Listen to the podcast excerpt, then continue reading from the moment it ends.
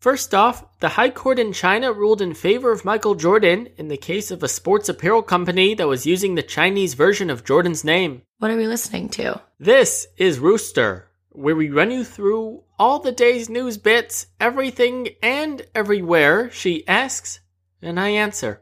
Who's in big trouble? Two juveniles who were charged with arson for the wildfire in Tennessee that killed 14 and destroyed a thousand buildings. What should I know about? The 75th anniversary of the Pearl Harbor bombing, survivors of the attack gathered at the Hawaiian Naval Base on Wednesday to pay tribute. Did something sad happen? Yeah, a Pakistani airplane crashed in the northern part of the country on Wednesday and 48 were killed. Minutes before the crash, the pilot radioed that the left engine caught fire. What else? The death toll from Wednesday's earthquake in Indonesia reached 102 as rescue workers continued to search for survivors. What's there to see? The next Time magazine cover, Donald Trump is on it as Time's Person of the Year, given to the person who had the most influence on the year's events. Who's not happy? Jill Stein, a Michigan judge, stopped the recount effort in the state after three days of tallies.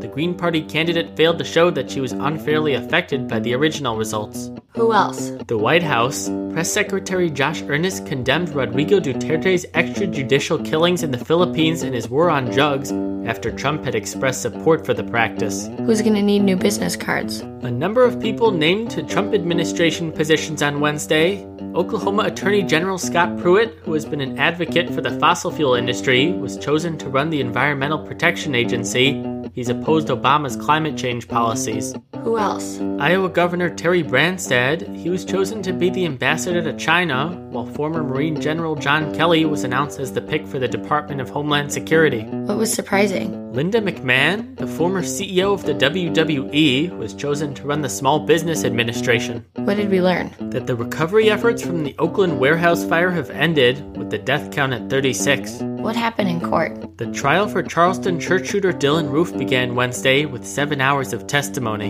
Who wants your attention? Julian Assange, the WikiLeaks founder who still holed up in London, released his account of the incident in Sweden that led to a rape accusation against him. He said the sex was consensual. How's my money doing? Great. All three stock indexes continued to grow, while the Dow Jones rose nearly 300 points to surpass 19,500. It's been up 1,200 points since Trump was elected. What are the political things? After initial reluctance, Minnesota Representative Keith Ellison, who's running for DNC chairman, said he'd leave his congressional seat if he wins that race. What are we confused about? Joe Biden's political plans. After saying Monday that he'd run for president in 2020, he said Wednesday that he has no intention of running. What's going to be different? Leadership in Italy. Following the passage of the 2017 budget, Prime Minister Matteo Renzi resigned in the wake of his referendum loss on Sunday. What else? Leadership in South Korea, perhaps. Parliament introduced a bill to impeach President Park Geun-hye. A vote is likely to be held on Friday. And? And following the resignation of New Zealand Prime Minister John Key, Deputy Bill English will take charge.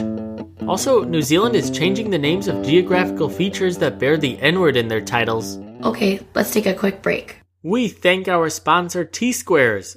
Looking for an extra boost of energy to get you through your day? Try T Squares, a new energy snack infused with naturally occurring caffeine from organic tea leaves. Each bite sized square is light and airy, packed with wholesome puffed millet, crunchy almonds, and juicy fruits. With flavors like Madagascan vanilla tea and citrus green tea matcha, you'll get a delicious burst of energy to take on your day. Try T Squares by visiting mytsquares.com. Rooster listeners, enter coupon code Rooster at checkout, and you'll get $2 off your first order and free shipping. All right, back to it.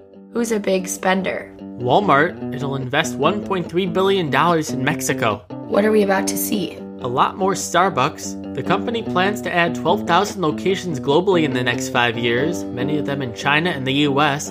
That'll be a 50% increase in Starbucks stores. What else? We'll also see boxed Fireball. The cinnamon whiskey is now available in a so called firebox. What's going on with the technologies? Pandora will release Pandora Premium next year, a music streaming service that'll function similarly to Spotify and Apple Music, with an emphasis on personalization. What else? The wearable technology company Pebble is shutting down. The company's employees will be absorbed by Fitbit. What do the people want? They want to read Harry Potter.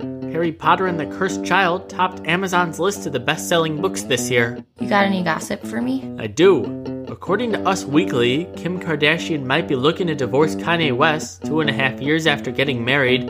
The source was a friend of Kim's. Who are we thinking of? John Glenn, the 95 year old former astronaut and senator, has been hospitalized in Ohio. And sports, of course. South Florida coach Willie Taggart was hired away by Oregon. What else? Stanford star running back Christian McCaffrey announced that he'll be leaving school early to go to the NFL draft. What do we keep hearing about? Chicago baseball teams making big moves at the winter meetings. First, it was the White Sox trading Chris Sale to the Red Sox. Then the Cubs traded outfielder Jorge Soler to the Royals for closer Wade Davis. And then the White Sox unloaded outfielder Adam Eaton to the Nationals for a number of prospects, including the top-ranked pitcher Lucas Giolito. And? And the Cubs' previous closer, Araldis Chapman, will return to the Yankees on a five-year, $86 million deal. Here's the drama. England, where thieves pretended to be mannequins at a department store while it was closing up before stealing thousands of dollars of clothes. Is that it? Yeah, that's it.